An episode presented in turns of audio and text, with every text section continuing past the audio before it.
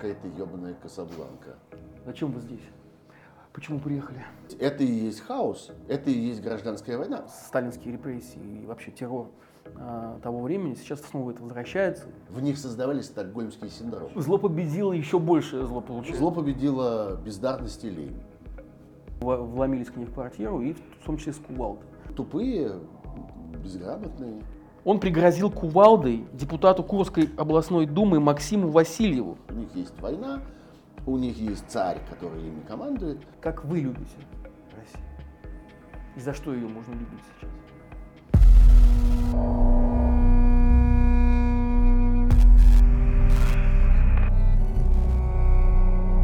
Всем привет, меня зовут Павел Коныгин. Сегодня я один, как вы заметили, и разговариваю, делаю интервью с Сергеем Пархоменко, журналистом, координатором премии «Редколлегия» и координатором других различных программ. Наши интервью, а также материалы независимых авторов теперь вы можете читать на нашем сайте, который называется проследует.медиа. Ну и еще, пожалуйста, подписывайтесь на наш телеграм-канал, QR-код вы можете видеть на экране и, конечно, пишите комментарии и ставьте колокольчик под этим видео, чтобы не пропускать обновления. И еще, поддержите нас, пожалуйста, на сервисах Patreon и Boosty. Даже небольшие, но регулярные пожертвования помогают нам делать журналистику.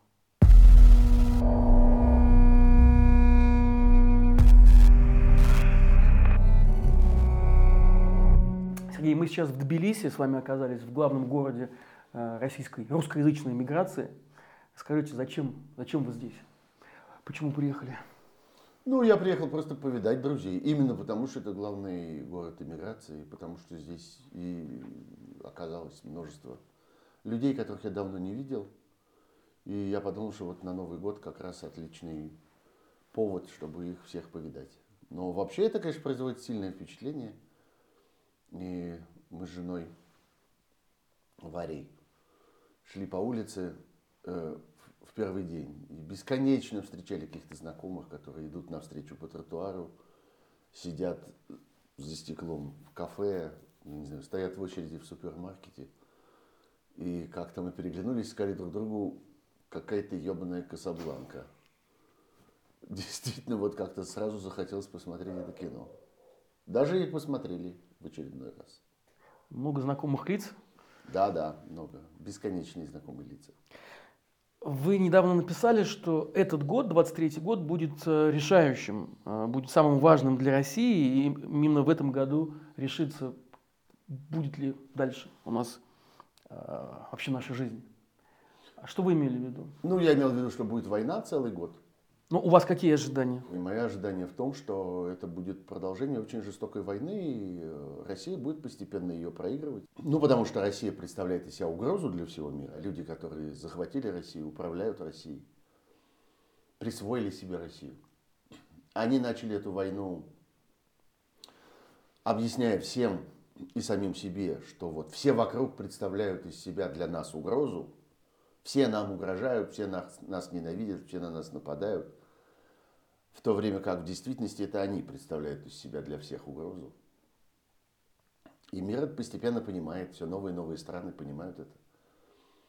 И э, я думаю, вот 23 год, он будет посвящен именно этому процессу.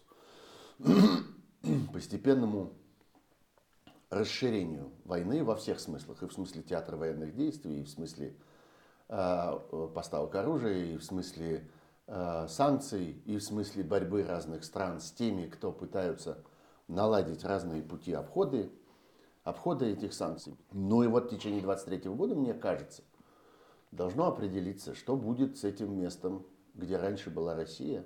Кстати, мы с вами тоже в прошлый раз про это, про это говорили, когда встречались э, полгода назад, э, что все может законсервироваться и э, в России, и что э, страна может превратиться в новую большую, в новый большой концлагерь, и что это уже происходит.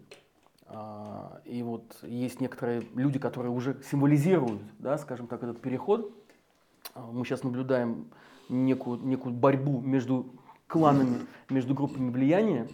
А, Тот же самый Кадыров и Пригожин. Например, Путин объявляет о перемирии, а люди Пригожина с ЧВК Вагнера продолжают бои под Солидаром. Вагнер ведет бой за город Солидар. Противник отчаянно пытается нас держать. Но мы продвигаемся. Но говорить, что город наш, еще рано. Вот как, как, как воспринимать этот месседж, по-вашему? Как вы, как вы объясняете?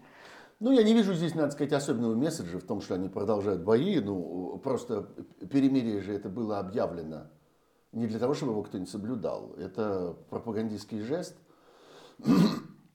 такая выходка, поза, Да. которая, в принципе, не могла иметь и не имеет никакого влияния на то, что в реальности происходит на фронте. Поэтому меня эти события совершенно не удивили, что там кто хотел продолжать стрелять, продолжал стрелять. Это, э, так сказать, медийное событие, а не военное. Вот. Между тем, ситуация действительно сложная, потому что в, в России постепенно отрастают и набирают влияние все больше и больше такие вот э, силовые группировки, которые демонстрируют свое презрение к закону. Ну, собственно, закона никакого уже и нет, но вообще как-то к последним сохраняющимся институтам государства э, делают это нагло, э, очень открыто, я бы сказал, с таким с нажимом. Э, Когда-то этим славился, собственно, только Кадыров, и это ограничивалось, собственно, территорией Чечни. И все говорили, вот он э, на этой вот ограниченной территории создает э, такой анклав, в котором законы не действуют, а действуют какие-то совершенно другие правила, и все это все более и более демонстративно и так далее. Теперь это все, несомненно, расширилось на всю страну. И мы видим вот эту громадную историю с захватом Пригожиным, например, позиции такого царя криминального мира, что, собственно, уже произошло. Потому что сегодня он, э, как я понимаю, человек, который отменил э, всю э, следственную, судебно-правовую систему, прокуратуру, э, систему исполнения наказаний. Пригожин совершенно очевидно с разрешения, с санкций, а может быть наоборот, даже и по поручению людей, которые сидят в Кремле, смел это. Просто образовалось такое вот по всей стране э, такой институт, э, институт произвола, который произвольно изымает людей. Эта штука, конечно, побольше, чем э, какие-то локальные, анклавные выкрутасы э, э, Кадырова и его помощников в Чечне.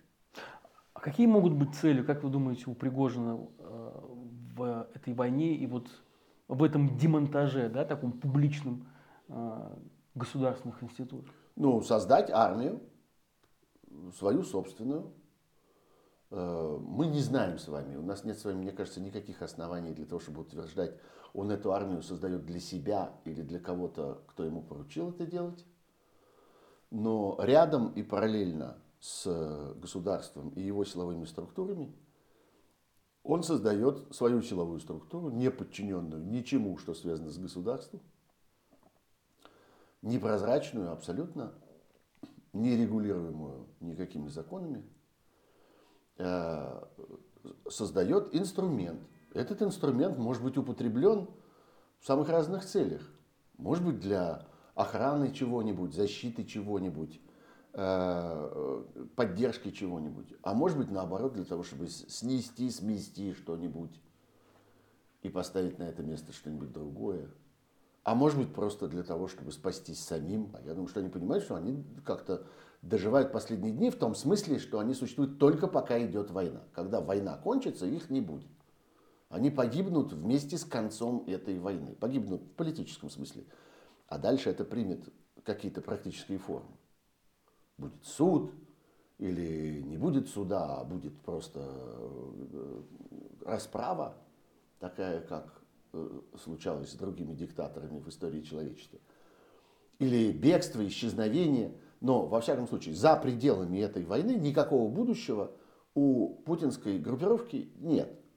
Американцы пишут, что э, у Пригожина есть конкретный интерес, якобы, а, в Бахмуте, где находятся гипсовые месторождения. Я думаю, что это э, вещь побочная. Да. Ну как-то, это то, что называется, что плохо лежит. Ну как-то что, и гипсовые месторождения, давай пригодится, соляные, и соляные давай, а вот еще какая-то труба, а вот немножко украинского зерна, а вот семечка, пользующиеся спросом, как-то, давай и семечку как-то вывезем, масло подсолнечное всем нужно. Вот. Так что, ну, это заодно. Это просто, ну, когда, когда возникают такие возможности, когда, ну, всегда так, когда криминальная группировка захватывает территорию, она на этой территории начинает зарабатывать всем, чем может. Она начинает контролировать рынок, транспорт, я не знаю, там, продажу жилья, что там еще. Э, спиртные напитки. На этой территории есть какие-то полезные вещи, из которых можно какие-то деньги извлекать. Почему бы не извлечь? Извлекает. Но я уверен, что это не, не цель.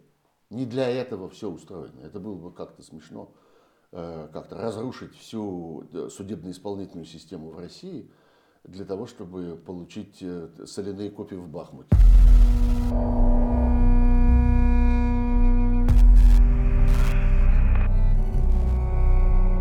Вот, кстати, в январе он объявил о том, что первые заключенные уже получили помилование, значит, с них сняты судимости, и они могут отправиться к себе домой, э, где они живут, значит, получая, получили, получили свободу. Э, по-вашему... Ключевое это... слово «объявил». Мы не знаем, что происходит на самом деле. Опять, не это знаем. медийная, публичная э, акция. Э, я читал, скажем, Ольгу Романову, которая по горячим следам после этого написала о том, что вот по ее сведениям этих людей отпускают просто на побывку, а дальше их должны как-то собрать всех снова, но уже не отправить на фронт, а сформировать из них какое-то спецподразделение, которое будет решать какие-то специфические задачи в тылу. Очень логично. Да, действительно, было бы, наверное, наверное, очень последовательно, если бы дальше из этих людей, из тех, которые там каким-то образом уцелели и доказали свою лояльность и перемазанные кровью с головы до ног, и э, как бы поклялись, так сказать, на этой, на этой крови, у которых тоже, в свою очередь, нет никакого будущего. Ведь это же важно, чтобы у людей не было никакой альтернативы, чтобы у людей не было никаких других возможных путей для там, отхода. Вот у них есть война, у них есть царь, который ими командует, и это уже не Путин, а это тот непосредственный царь, как-то, который сидит над ними – и да, Россия таким образом э, вполне вероятно становится ареной столкновения между несколькими вот этими вот несистемными армиями, потому что про того же самого Кадырова тоже не надо забывать. Он, конечно, на фоне э, Пригожина несколько поблек, вот, но, но, оказался не самым страшным злодеем. Да, оказался, да, но, но даже в этом есть что-то трогательное, как-то в его как-то приверженности каким-то каким там национальным традициям и всякому прочему. Вот, но тоже не надо про него забывать, он никуда не делся, и вся эта его, все его там приближенные, все эти его дорогие братья, так называемые, они тоже все есть, и как-то золотые пистолеты у них по-прежнему в карманах, и э, денег очень много, фактически сколько угодно денег, они же много лет получали из Москвы сколько угодно денег, как я понимаю, контракт заключался в этом. Мы вам дадим любые деньги, а вы за это держите Чечню и вообще Кавказ под контролем. А как вы думаете, как это повлияет, вот этот вот стремительный взлет Пригожина на настроение других системных кланов, да? на то же самое там, МВД, например, на ФСИН, ну пусть даже Кадырова? Я думаю, что самое большое впечатление на них производит то, что это вообще возможно. И что вообще этот Пригожин вполне вероятно не единственный Пригожин не последний Пригожин. Раз оказывается так можно – а так можно было? Оказывается, так можно было, да. Оказывается, можно просто, просто взять и отменить всю эту систему. А, э, нет никаких сомнений, что будут еще Пригожины. И, может быть, они уже есть, мы просто про них еще, еще не, не знаем каких-то подробностей. Они, может быть, ведут себя более аккуратно, менее демонстративно, менее азартно, менее нагло. Э, и мы о них узнаем завтра. Потому что совершенно ничего эксклюзивного, ничего такого невероятного в Пригожине как человеке, в его судьбе, в его там, я не знаю, каких-то способностях и так далее, нету. Если мы смотрим на его прошлое, это вполне заурядный бандит. Бандит и интриган. Это создает э, э, ощущение некоторого конца света в этих самых так называемых силовых органах, которые вдруг обнаруживают, что они не очень силовые что есть гораздо более силовые, чем они. Но дело в том, что в этих системах все-таки много лет, много десятков лет происходил, что называется, отрицательный отбор. И люди, которые там, это люди ленивые, тупые, непрофессиональные, жадные, глупые. Э, и э, у них просто в руках были некоторые эксклюзивные, так сказать, возможности, которых ни у кого больше не было. И поэтому там прокурор и следователь могут хохотать в лицо адвокатам, которые говорят, да что ж вы делаете, у вас тут ничего ни с чем не сходится как-то, вы, вы все фальсифицировали, вы все выдумали, у вас тут все перепутаны все даты, все фамилии, все места, и это все явно не соответствует действительности. Ха-ха, отвечает адвокат, отвечает прокурор э, на глазах у судьи. И судья подтверждает, что ну да, ха-ха. Вот этот, э, эти условия, они, конечно, этих людей совершенно развратили и, и, так сказать, депрофессионализировали, умным языком говоря. Поэтому я не очень верю, что они могут создать что-то такое в ответ. По-моему, они находятся изначально в очень слабом положении по сравнению с разнообразными бандюганами, которым приходилось все-таки бороться за жизнь. Зло, зло победило еще больше зло получается. Ну, в общем, да. Зло победило бездарность и лень. Потому что, в общем, э, лень, глупость и бездарность – это то, что характеризует силовые органы и всякую контрразведку, всякое ФСБ в России на протяжении уже многих лет. А что тогда это все значит, что это может значить для, для нас всех, и особенно для тех, кто находится в России? Это и есть хаос, это и есть гражданская война. В конце концов, мы это видели один раз. Я просто хочу напомнить, что на протяжении нескольких дней, в конце сентября и в начале октября 1993 года, мы видели, как это выглядит. Ну, просто на очень ограниченной аудитории, э, на очень ограниченной территории в центре Москвы, если помните. Когда э, бандиты захватили власть, захватили здание, в котором когда-то был парламент, захватили центр города, ездили по городу в грузовиках и устраивали штурмы там, разнообразных Останкина и так далее, а полиция просто сбежала удалось в какой-то момент вовлечь в это какие-то внешние силы, тогда армию, в которой нашлись какие-то, э, ну я не скажу здоровые, но во всяком случае лояльные, послушные власти части, которые вошли, и э, пришел лесник дядя Вася и выгнал нас всех из избушки лесника. Э, это не был расстрел парламента. Это было взятие власти в руки обратно власти, захваченные бандитами в центре города, при сбежавшей э, полиции, спецслужбах и всем остальном. Вот что это было. Но вот это теперь предстоит в совсем другом, гораздо большем масштабе, и действующих лиц будет гораздо больше. Будет не одна банда, которая как-то захватывает эту власть, а несколько. А как это вообще получилось, что, ну, если финализировать с, с конкретно с фигурой Пригожина, как получилось, что этот человек а, стал навязывать свою волю Путину, которого долгое время считали довольно хладнокровным, там, рациональным. Э...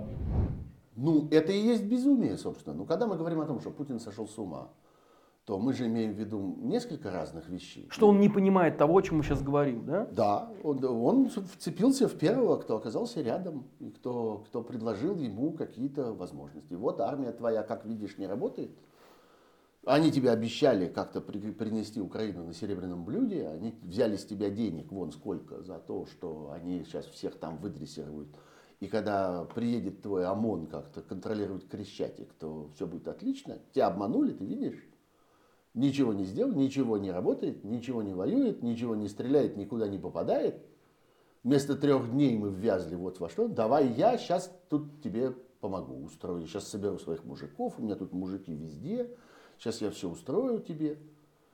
Ну вот э, безумие заключается в том, что э, этот э, диктатор ему поверил.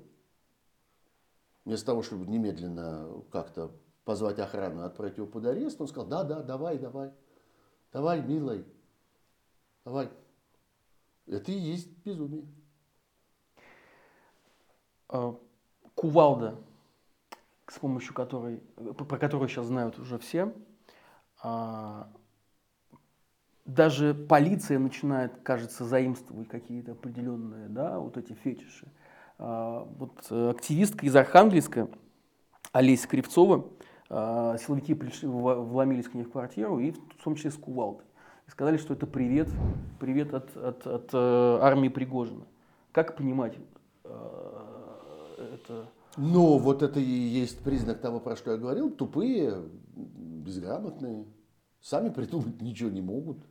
Опять, это же обычная, тоже много лет известная история, еще там с, с момента распада Советского Союза, когда все эти бравые милиционеры, КГБшники, э, какие-то разведчики, контрразведчики э, с восторгом нанимались в какие-то банды, преступные группировки, становились там какими-то шестерками, какими-то охранниками, какими-то на, на каких-то младших, младших э, вспомогательных ролях. Сколько мы видели этих случаев, сколько за это время было историй про каких-то там наемных убийц и так далее, у которых биография начиналась с того, что он там окончил э, Омское училище КГБ или, или, или Минский э, институт милиции как-то, и вот должен был быть э, э, участковым милиционером, а оказался наемным убийцей в результате с этим образованием, с этим милицейским дипломом в кармане. Слушайте, так ну, что это все повторится. Ну вот есть же, есть же еще Турчак, да, это представитель ген, Госсовета или Генсовета Единой России. Извините, пожалуйста, я забыл, как называется. Не помню точно. Да. Тоже, да. А, Не слежу за этими Вот, вот, вот сейчас в новостях как раз э, он пригрозил кувалдой депутату Курской областной думы Максиму Васильеву который отдыхает в Мексике во время войны. И вот это то, что им, то, что производит на них впечатление, то, что им нравится, то, что на, нормальных людей э, приводит в ужас э, и отчаяние, и то, что в нормальных людях создает какую-то не, не, невероятную такую волну отвращения, рвоты и всего остального, а эти завидуют. Ну, такой турчак. А для него это у, Хорошая какая идея, да. Надо, надо взять на вооружение.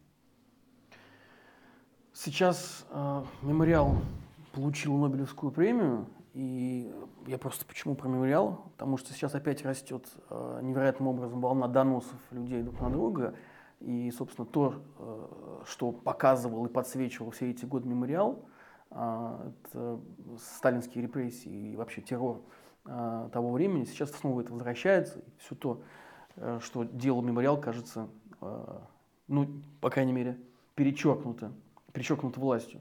И какое-то количество невероятных случаев происходит, и мы каждый день их отслеживаем. Вот студентку Северного федерального университета судят за дискредитацию российской армии, донос на нее написал однокурсник.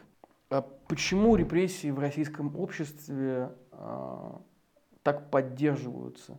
Почему, почему люди их поддерживают? Почему люди не сопротивляются нарастанию этой волны новой, которая возвращается? Ну, сначала. Вообще все, что делал мемориал на протяжении этих лет, оказалось невероятно важным. Даже гораздо более важным, чем мы все думали.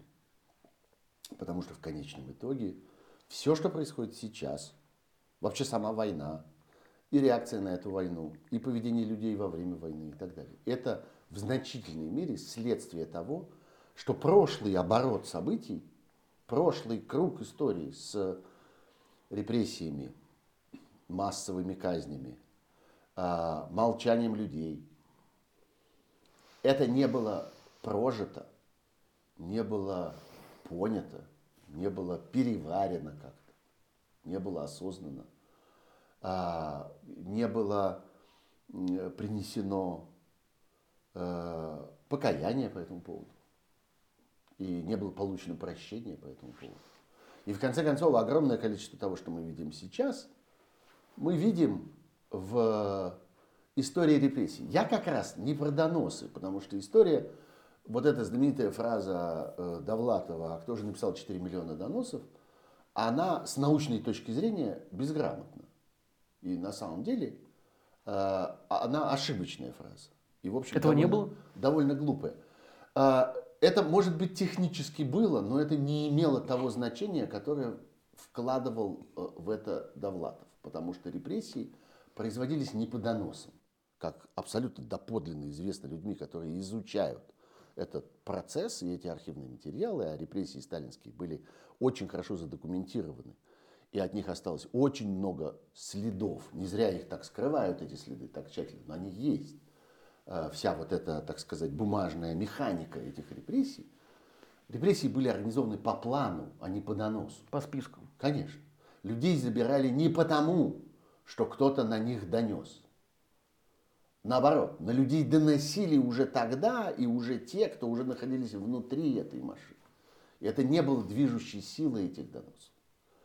Это было одним из, скажем, инструментов подавления воли людей, которые находились внутри. Их заставляли писать эти доносы для того, чтобы они начинали чувствовать себя потерянными в безвыходном положении, совершившими страшную подлость, не имеющими выхода, как бы соединившимися вместе. В них, так сказать, создавали, как теперь бы это было сказано, в них создавали стокгольмский синдром таким способом, чтобы они начинали сотрудничать со своими собственными мучителями и палачами. Вот в чем был смысл этих доносов. И об этом, например, писал Солженицын в, в э, архипелаге ГУЛАГ.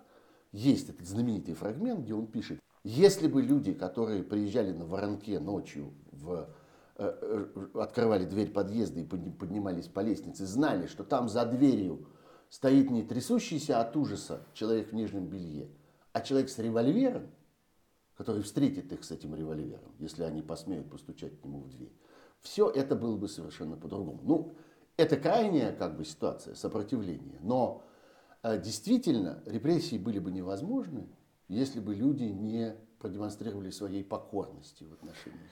И война была бы невозможна, если бы люди... На сегодня ведь война – это форма репрессий, это форма уничтожения людей, это форма, способ превращения народа, превращения э, граждан страны в перепуганное стадо, которое э, как-то участвует в этом и, и идет на бойню но все-таки я хочу уточнить, вот по поводу этой самой студентки э, Кривцовой, на которую написал донос ее однокурсник, 20-летний парень. Или когда учитель пишет доносы на, на, своих, э, на своих школьников, на своих учеников. И обратная ситуация. В нынешней ситуации это становится социально одобряемым. В нынешней ситуации вся пропаганда работает на это, и в этом ее роль. Не в том, что она делает людей э, подлыми, а в том, что она объясняет подлым людям, что подлым быть можно.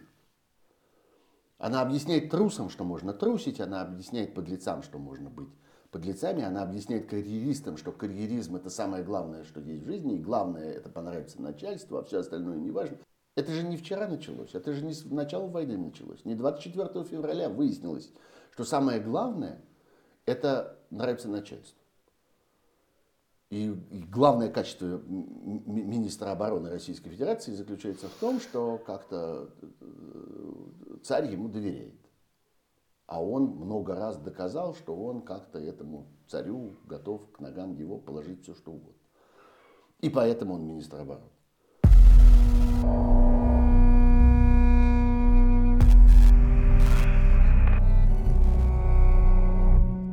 Вы говорили, что 30 лет боролись в России с тоталитаризмом, а, чтобы обезопасить себя, свое окружение, вообще свой круг а, и страну. Сейчас мы понимаем, что это не получилось. В том числе и у вас. А, как вы отвечаете себе на вопрос, почему это не получилось? Ну, что значит, э, почему? Усилия оказались недостаточными. Я говорю, там, опять же, скажем, о людях из мемориала, которые этому посвятили буквально всю свою жизнь. О людях, которые организовывали всякие гражданские проекты, всякие инициативы, собирали волонтеров, пытались э, помогать другим и так далее. Они очень старались. Ну, есть, например, целое сообщество людей в России, которые на протяжении нескольких десятилетий пытались удержать в пределах разумного какого-то, в пределах порядка систему российских выборов. И они упорно, раз за разом шли и тратили свою жизнь на то, чтобы следить за разного рода нарушениями и манипуляциями, для того, чтобы выявлять это, для того, чтобы позорить этих людей, для того, чтобы публиковать эту информацию, для того, чтобы собирать эту статистику, для того, чтобы анализировать то, что получилось.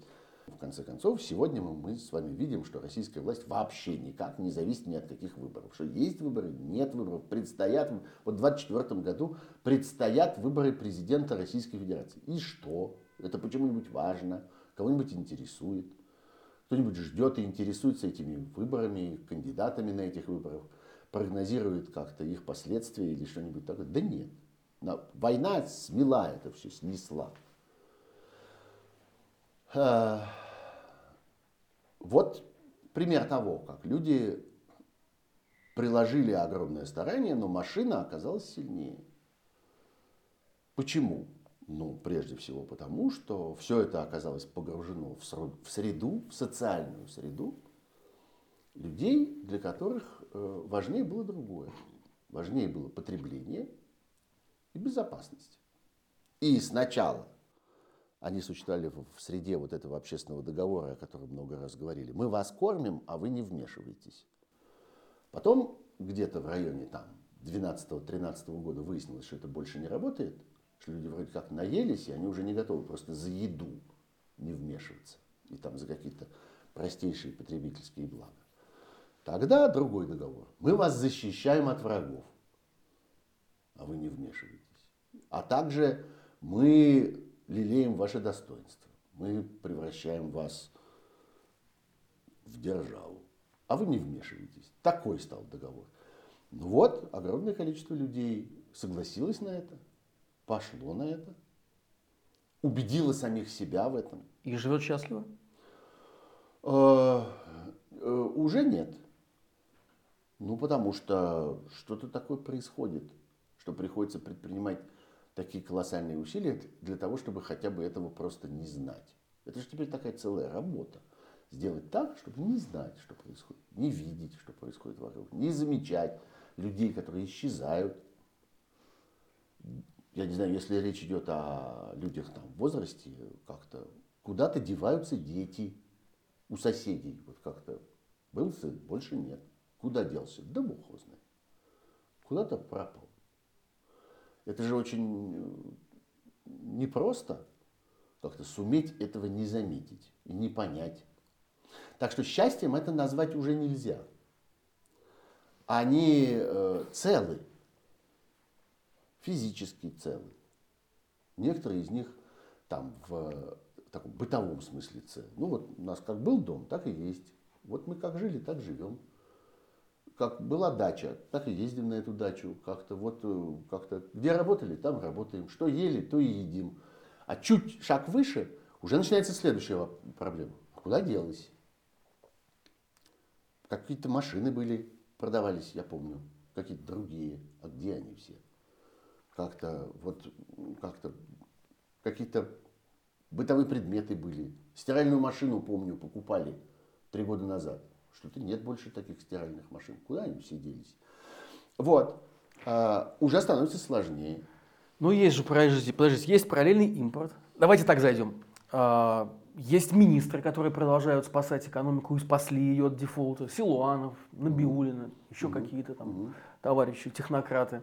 А, заводятся продукты, заводится техника, да, подороже, но есть. Да, айфоны, может быть, э, стали чуть менее доступны, но продолжают оставаться. Голода не случилось, того, чего обещали.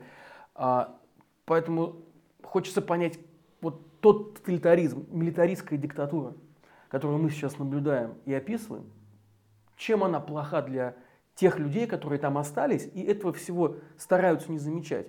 Если у них вот этот весь набор, э, как вы сказали, потребительского комфорта практически сохранился. То есть ну, во-первых, э, он деградирует, этот набор потребительского комфорта, ну, и ну, деградирует достаточно быстро.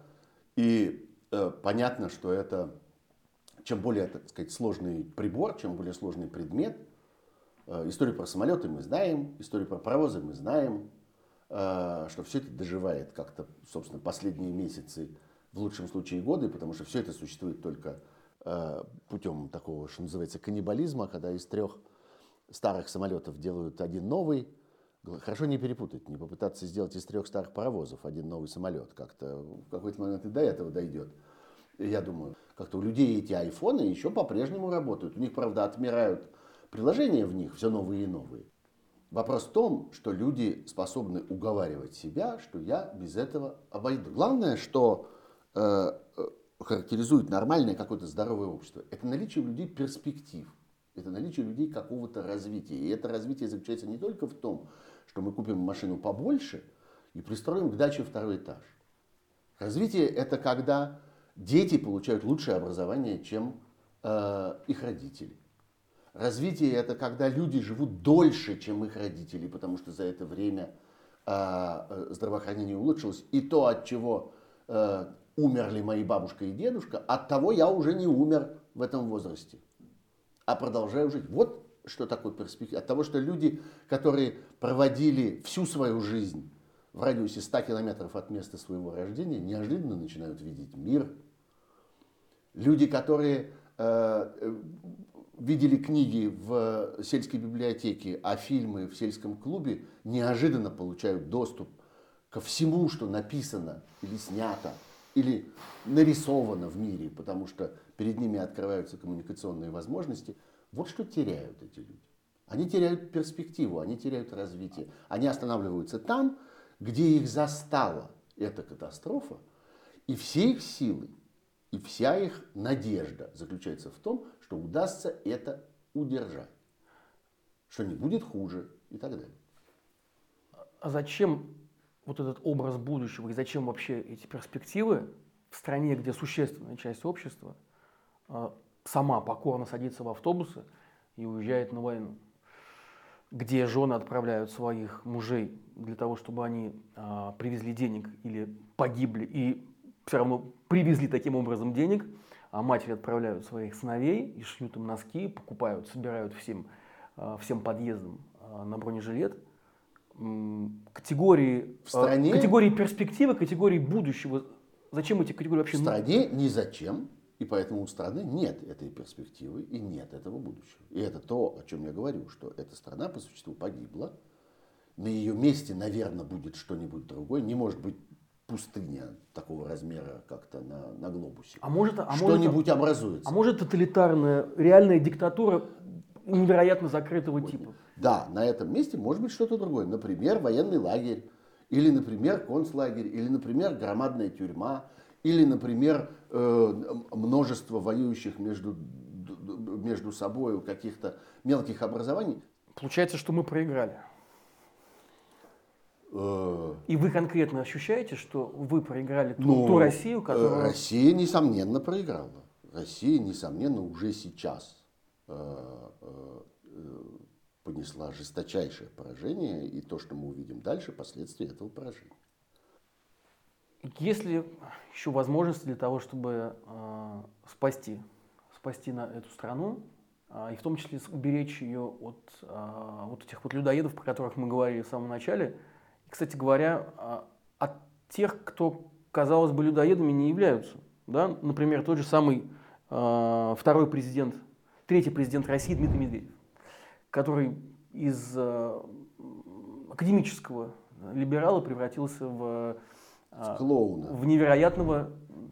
Ну, да нет, это все тоже какая-то какая-то жалкая показуха. Все это тоже какая-то игра на публику, какая-то нелепая, что-то он там себе такое рассчитывает хочет произвести какое-то впечатление. У него нет никакого будущего, его ничего не ждет, и как-то ему не, не, не предстоит сыграть в нашей судьбе никакой другой роли. Возможно, окажется, что просто проще смести это начисто, объявить это все несуществующим, как-то начать с учредительного собрания – новой конституции, новых кодексов там, и всего остального. Это дикая, совершенно колоссальная работа. Непонятно, кто может ее воспроизвести. А вот, вот это очень интересно. Но просто возвращаясь к тому, о чем мы говорили,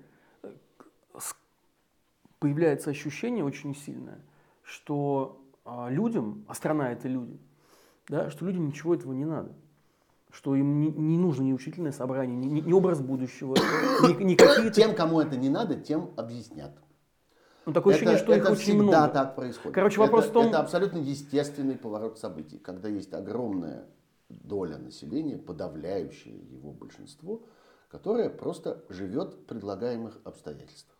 И в какой-то момент этим людям нужно будет объяснить, как теперь называется их страна, э, какова у нее территория, на чем она устроена, почему в ней нет больше ядерного оружия, э, почему она заново вступает в ООН под другим именем и так далее. Или там не в ООН, а что там будет на этом месте, когда ООН развалится. А я думаю, что крупнейшие международные организации тоже не переживут, так сказать, этой истории, потому что этой они, войны. Да, они продемонстрировали свое бессилие перед такого рода кризисами. Совершенно не, не, не, нигде не сказано, что это последний такой кризис, но достаточно этого опыта, чтобы понять, что нужны другие международные механизмы, которые могли бы с этим справляться. Эти не могут.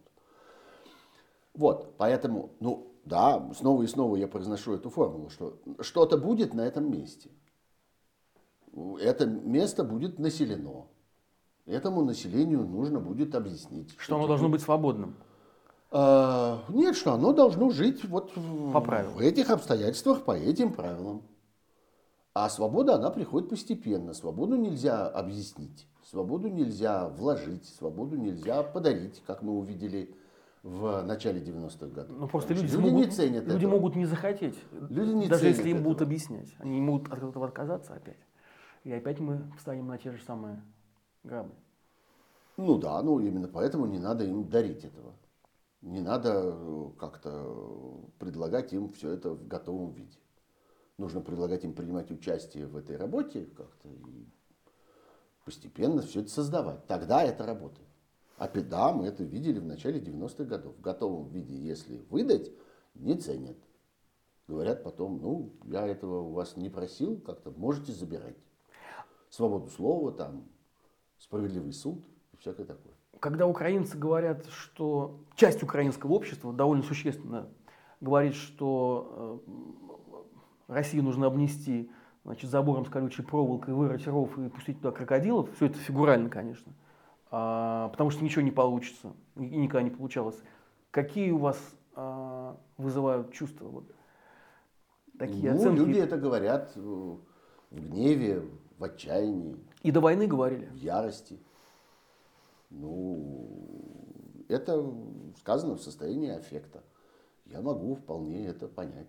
Значит, э, будут какие-то государственные образования, и в этих государственных образованиях будет происходить работа над созданием там человеческих условий жизни. Будем надеяться, что опыт не пропадает зря. Вот и все. Путинская, путинский режим очень любит говорить э, за людей о том, как они любят Россию, что они за нее стоят, что они э, значит, готовы э, за нее отдать жизнь, и мобилизованные это как раз вот таким образом проявляют свою любовь, а их жены и матери, соответственно, отправляя их э, на войну и значит, покупая им носки и бронежилеты, соответственно, показывают свою заботу, сопротивляясь НАТО и Западу.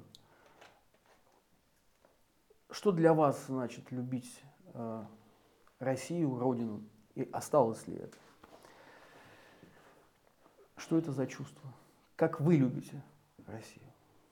И за что ее можно любить сейчас?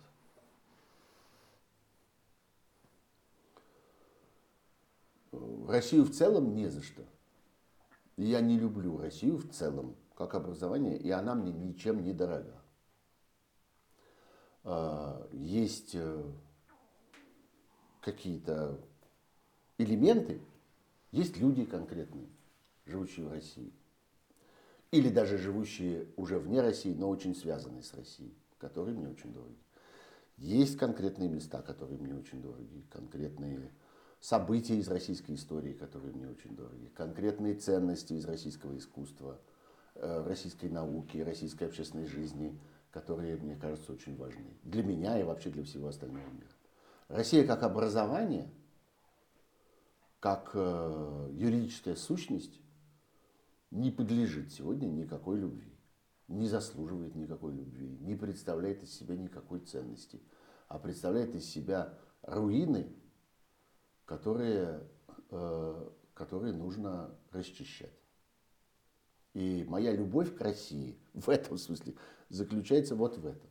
Для меня это такая громадная промзона, покрытая какими-то э, ужасными, пол, полуобрушившимися какими-то цехами, э, я не знаю, резервуарами с тухлой водой, э, брошенными бензоколонками и, и покорежными трубами – которые нужно приводить в, в порядок, в том смысле, чтобы здесь, на этой территории, можно было жить. Что-то тут надо построить, как-то нужно это устроить, но в таком виде любить это не за что. Спасибо. Спасибо.